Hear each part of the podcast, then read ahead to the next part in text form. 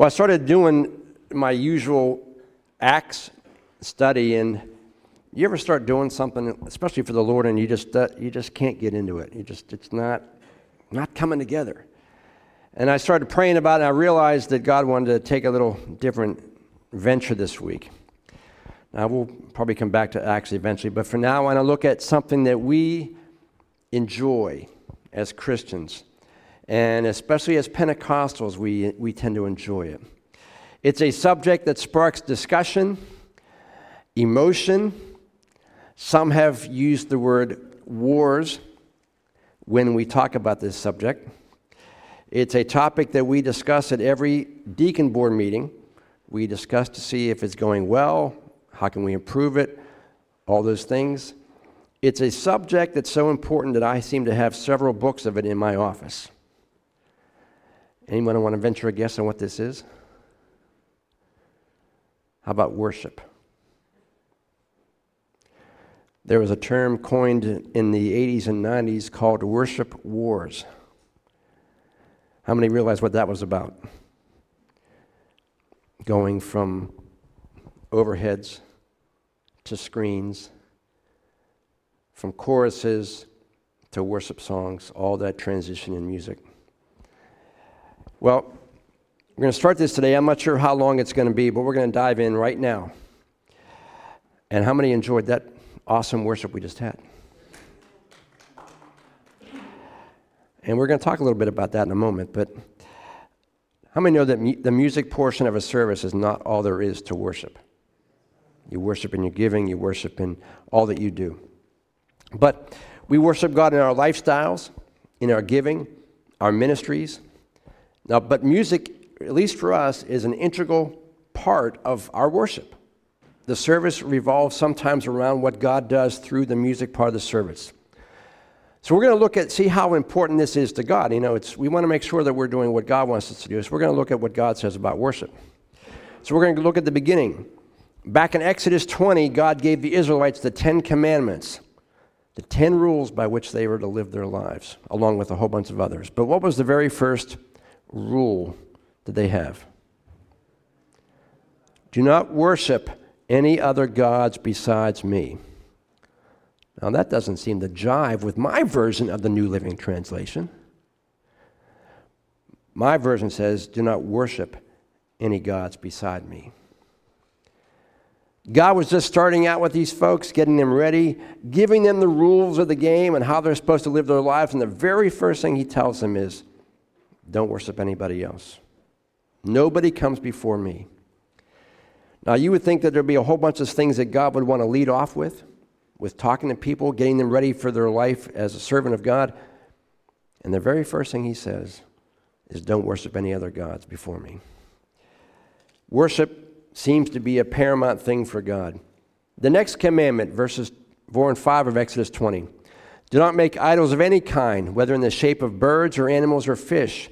You must never worship or bow down to them, for I, the Lord, I am the Lord your God. I am a jealous God and will not share your affection with any other God.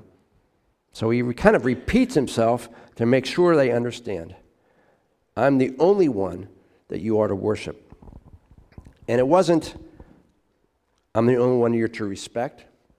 I'm the only one you're, know, you're to know about. It says, I'm the only one you're to worship. So there's an aspect of God that, re, that revolves around the worship of who He is.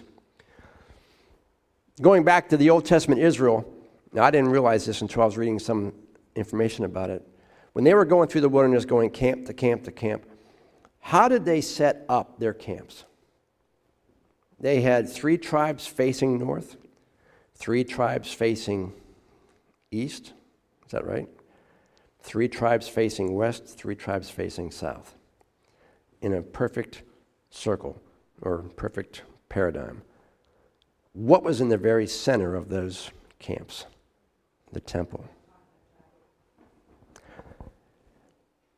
The place where Israel worshiped was in the center of the camps. Numbers 2 2 says the tabernacle will be located at the center of these tribal compounds. The worship of God was central to Israel. Everything focused around the worshiping of God. There's a book called Empowered Evangelicals, and it says this about the placement of the temple or the tabernacle. It says, God wanted them to know that the very center of their lives was worship. Life around the nation of Israel was to revolve around the worship of God. 1 Peter 2 9 says, But you are a chosen people, a royal priesthood, a holy nation, a people belonging to God. What? That you may declare the praises of him who called you out of darkness into this wonderful light. And if you've ever read Revelation, there's many verses in Revelation talking about worshiping God. Revelation 4:10 says that 24 elders fell down before him who sits on the throne and worships him who lives forever and ever. 5:13 says then I heard every creature in heaven and on earth and under the earth and under the sea and all that is in them singing to him who sits on the throne and to the lamb be praise and honor and glory and power forever and ever. You know, you never know. It's always nice to get confirmation on what God's doing. And when Jamie mentioned something about uh, McKenna wanting to worship all the time, I went, ding, confirmation. I like it. When God does that kind of stuff for me. How many of you are familiar with the Westminster Confession or the Westminster Catechism? You know what that says? The chief end of man is to glorify God and to worship Him and enjoy Him forever. Worship is very important in our lives to God. Charles Stanley says this Is there anything that God needs? Is there anything He cannot provide for Himself? No. Can you name the one thing that God wants from us above all else? He wants us to worship Him. Jesus said this about worship in John 4. Yet a time is coming and has now come when true worshipers will worship the Father in spirit and in truth. For they are the kind of worshipers the Father seeks. God is spirit, and his worshipers must worship him in spirit and in truth. I think most of us are familiar with that verse. I like the way it says, now we, we assume it means must worship in spirit and in truth. But it could also be said, his worshipers must worship. And when you worship, you worship in spirit and in truth. Now, you look at that sentence, the spirit and in truth. What do those two terms mean? When we hear that verse and that, that sentence, and it says we must worship in spirit and in truth, what are they talking about? Well, the word, the words in spirit means to be engaging the entire person. Everything about us is in, should be worshiping. Unless there is a real passion for Christ in your spirit, in your life, there's not going to be true worship. Back in Deuteronomy, God says this Love the Lord your God with all your heart, your soul, and your strength. Now, Jesus repeats that and expands on it a little bit. In Mark 12, it says, The most important one Jesus answered is this Hear, O Israel, the Lord our God, the Lord is one. Love the Lord your God with all your heart, all your soul, and he adds this, all your mind and all your strength. Worship involves, it requires us to be involved in every aspect of our life. Our strength should be involved in it. Our, our mind should be involved in it. Everything that is encompassing in us should be involved in the worship of God. When we sing and worship, every part of our being should be entered into worship. When that happens, it should provoke an emotional response from us. When we are truly engaged in worship, it should something emotional should come out of us in expression of worship. The, the emotion does not drive our worship, it's a result of our worship. When we realize how needy we are and how much God has forgiven us and how good God is and the creator of the universe, we should want to worship Him, and it helps us to realize how much we need Him. Jesus uses the term spirit. Now he also says, and truth. That means we have to have an intimate understanding of the God whom we're worshiping. When we're worshiping God, it's possible to have an emotional response to something that you don't know a lot about. You ever watched um, those TV music shows, Idol, Voice. Yeah, for lack of anything else, we'll watch those. And the thing that drives me crazy, it just, you know, maybe it's just me. As they sing a song, you see all the people in the front row doing this. I'm thinking, what are you doing? Why? I, I, we know you're not worshiping. What are you doing? Now, I've been to a lot of concerts. I never did this. I did a lot of this. And a lot of this, but not this. So I don't, I'm not understanding what they're doing, but the point is, they're doing what we Christians do, but without any truth behind it. It's possible to do all the, the uh, physical manifestations of worship, raising your hands and doing all those things, without having any knowledge of why you're doing it or who you're worshiping. Spirit without truth leads to a shallow and overly emotional experience that one author says it's an experience like a high. When you leave an emotional experience, as soon as you leave, the emotion part wears off, and now you're back to where you are. We have youth convention coming up in a couple weeks. a week and a half, we're leaving. Right? Right. the thing, the main thing that we're praying for is, it, is that the worship time doesn't become that. Because whenever worship starts, whenever the band starts playing, all the kids run up front. That's great. Awesome. I love it. But I don't want that to be the end of it. I want that to be the beginning of it. So when they leave, the emotional part doesn't leave and they go back to the way they used to be. We want this to be a life changing event for them. Not just a weekend changing event, but a life changing event. And that's what worship is supposed to be. And when we enter in and we're just doing it out of habit or because that's what we do or other people doing, and we don't have the truth behind why we're worshiping, it's an emotional experience. And when you leave it, you go back to the way it was. There must be equal amounts of both spirit and truth to be satisfying and God honoring. Your whole body, your mind, your soul, your strength should be focused on worship. And you should realize the God in whom we are worshiping and why we are worshiping Him. How much we have been forgiven, what God did to bring us to this point, all that God has done in us. All those things that are truth in us should be a part of our worship. Now, we mentioned earlier that singing isn't the only way to worship, but it is the way we're talking about today. Now, the word worship is an action word. How many of you remember your like your third or fourth grade English? Nouns are object words, verbs are action words. Worship isn't a noun, it's a verb, it's an action word. The Hebrew term for worship literally means to bow self down. And the Greek word, when they use the word worship in Greek, means to kiss towards or blow a kiss. It is not a passive word. It's not something we sit back and take in. It's something that we participate in. When you watch TV, you're passive. You take it in. It doesn't require any response on your part. When you read a book, same thing. It's you're reading it, doesn't require you to do anything. But worship requires an action. Numerous times the word worship is preceded by the words fell down, falling down, fell to the ground, all expressing an action that is part of the worship. Do you ever, what do I have here?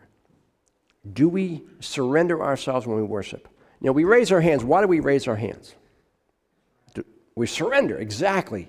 We're not doing it because that's what we do. We're doing it because we are surrendering. When, you, when a policeman pulls you over, hands up. I surrender. When we do that, we are surrendering ourselves to God. Do we, do we have our face or our countenance facing down because we realize how holy God is and how holy we're not? Do we have that, that attitude? Do we really realize how that is? It's an action. It causes us to do something with our lives. Do we repent? Do, when you worship, the one thing that worship is supposed to do is to bring to your mind all the sins we've committed, realize how unworthy we are, ask for forgiveness. Once you get the forgiveness, that you're able to worship. Worship originates from the heart, but it can't only be in the heart. Heart is passive. How many of you have closed your eyes, raised your hands, sang every word of every song, and not remembered any of it when you were done? And it's possible to sing those words because you know them and be thinking about something else. How many have done that? I've done it. I do it almost every week, and I have to catch myself because I'm thinking about what I have to do next. Is it too hot? Is it too cold? The light's up. I have to put that stuff out of my mind and focus on worship. The Bible says, take every thought captive. And all those things come in to distract you from worship. Worship is an action you have to focus and you have to concentrate on the goodness of God. Last week and this, and this week it was really cool because once the music was done, everyone kept worshiping. It didn't end when the music ended. How many realize that's awesome? Why? Because music is supposed to lead you in. We have a worship leader, it leads you into worship.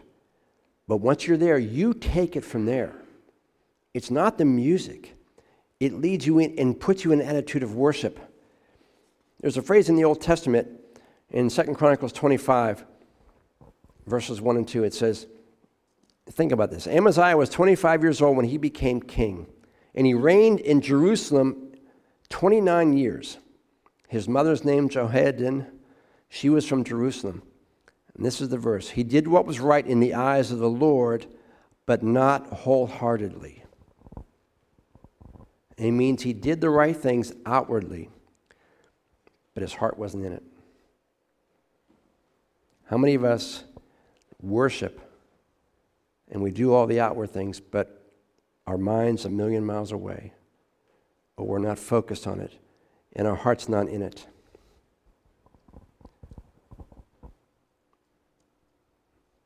Do you know someone who you work with? They come to work and they do the job, but they're not into it. Their heart's not into it. They come in and do the basics and then go home. Or if you have a family life and you have someone who comes home, they're not, they only do things halfway. They're doing the minimum that's required just to get it done. And they don't do it with any heart, any feeling. They do it because they have to do it. That was Amaziah. But you find out in that same chapter, just a few verses after this one, he totally backslides, sins against God, and causes a lot of grief for Judah. You can sing the songs, raise your hands, but if we do it half heartedly, we are not truly worshiping. We're going just through the motions. When you concentrate on worshiping, that's where the action comes in. You are dismissing the thoughts that try to take your attention away from worship, and you concentrate on why you're singing. Sometimes it's easy to concentrate on the lyrics, sometimes it's easy to concentrate on who you know God to be, what God has done, all the suffering that Jesus took to enable you to be here. All those things can bring your mind back to worship. If we let worship become mechanical, and not truly from spirit and in truth, we will no longer be worshiping. We will be at a concert. Amos was a book about God judging sin in the surrounding nations as well as Israel and Judah. He was kind of laying out what God was going to do to them. And this moment, Judah and Israel had given all of their uh, doing things right, justice, that was all thrown out the window. Everything that Judah was doing was because they were doing it for themselves. There was no righteousness, no judgment, no, uh, no justice being dispensed. And so Amos comes down and says this about them in verse 5, or chapter 5, verse 21.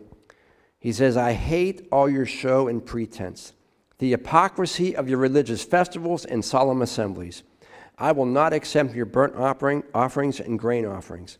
I won't even notice all your choice peace offerings. Away with your hymns of praise.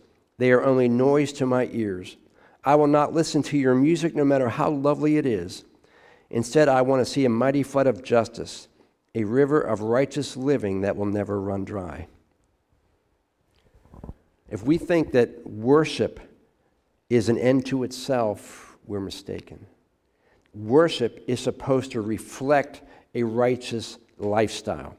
If we worship and we go out and live like we want to live the rest of the week, then what we're doing here, God is not accepting. Worship has to be backed up. What's he, what did he say? Verse 24 I want to see a mighty flood of justice, a river of righteous living. That's what I want to see in your worship. And then the music part of it will come naturally. God requires worship, worship to be accompanied by a righteous life. How can we worship in spirit and in truth if we don't live the truth that we're supposed to be worshiping?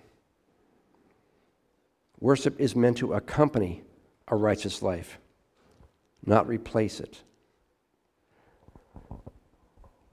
And I was going through this, these notes this morning, I thought about in the way I was raised. You can live like you want to live all week long. You go to, you go to church on Saturday, confess it all, and then you're good to go on Sunday. How many know what I'm talking about? You go to confession, you spill your guts. The guy there says, okay, you do this and you're good for the rest of the week. It's not how it works. It's not a one time confession. It's not like live like you want to live, come in and worship, and you're good to go. Worship should accompany a righteous lifestyle. It's not to replace it, not instead of. It's supposed to be a reflection of how you live the other six days of the week. We worship because we know all that God has done for us, what He is doing, and what is promised to us when it's over. And because of that, we worship because we're grateful. We are grateful for what God has done. I'm going to close with this last verse. Hebrews 12:28 says, "Since we are receiving a kingdom that cannot be destroyed, let us be thankful and please God by worshiping him with holy fear and awe." Now, when the Bible talks about fear, the fear of the Lord is the beginning of wisdom. That's reverential trust. You trust God.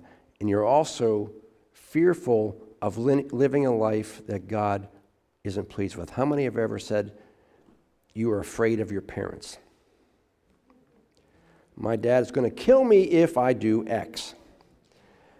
You know your parents loved you, but you're afraid of an action that you did would cause them to bring punishment upon you. That's fear. Not that God is wanting to crush you, but you don't want to put yourself in a position where God has to correct you to bring you back. So when we worship God, we please God by worshiping Him with holy fear. Lord, I love you, I appreciate you, and I want to live my life in such a way that I will never bring reproach upon you, that I will never call judgment upon myself. I don't want to be corrected, Lord. I want to live right. So I'm going to worship you in that attitude. And God, how good you are to me. Would you stand? I'm going to ask the team if they would come back. And I was going to originally do Holy Spirit, but I think I want to do the stand. Can we do that? Because the stand talks about standing in awe of God. Oh.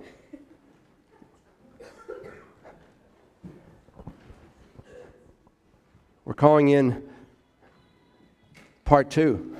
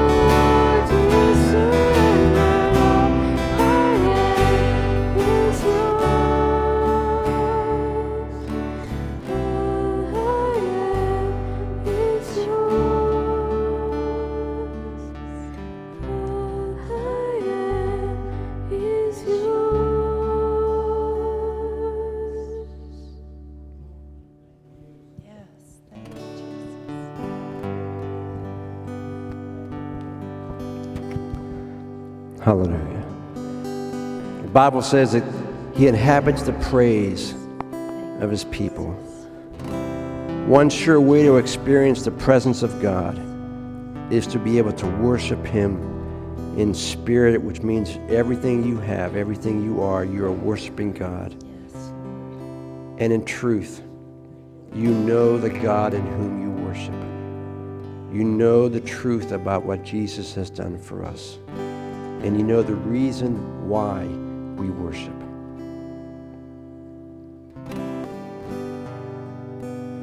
His presence will be here. And His Spirit will move in each and every person to fill us, to renew us, to revive us, to excite us.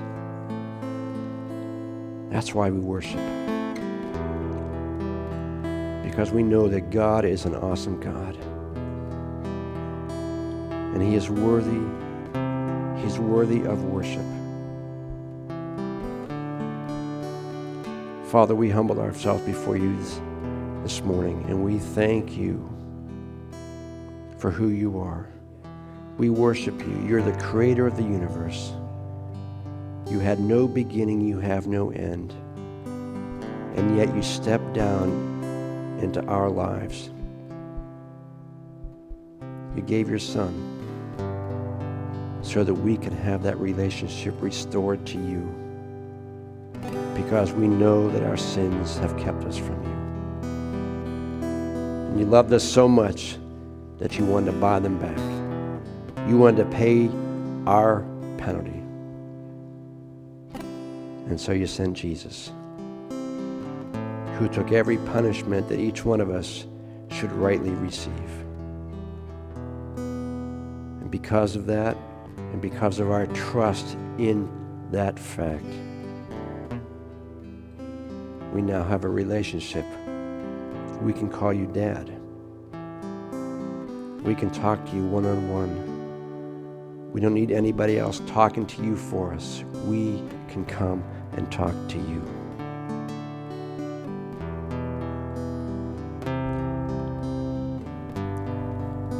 Maybe you're here this morning. Is your very first time here. You've been here many years. And you just don't you don't know about this relationship. You know about Jesus. You've maybe been in church and you've heard all the sermons, but you don't have that relationship where you can really reach out and, and talk to Jesus. And you're not sure why we sing or why they sing or why they raise their hands. But you realize it's something that's an emotional response to a truth that we have. And you want that same feeling in your life. You want the same thing in your life. To know you have a relationship with God the Father. If that's you and you want that, the Bible says these things are written that you may know you have eternal life. It is possible for you to know for certain that you have that relationship with Christ. And all it takes on your part is to believe in the death of Christ and some payment for your sins. And that God forgives you and draws you into Himself. If that's you, I want you to raise your hand right now.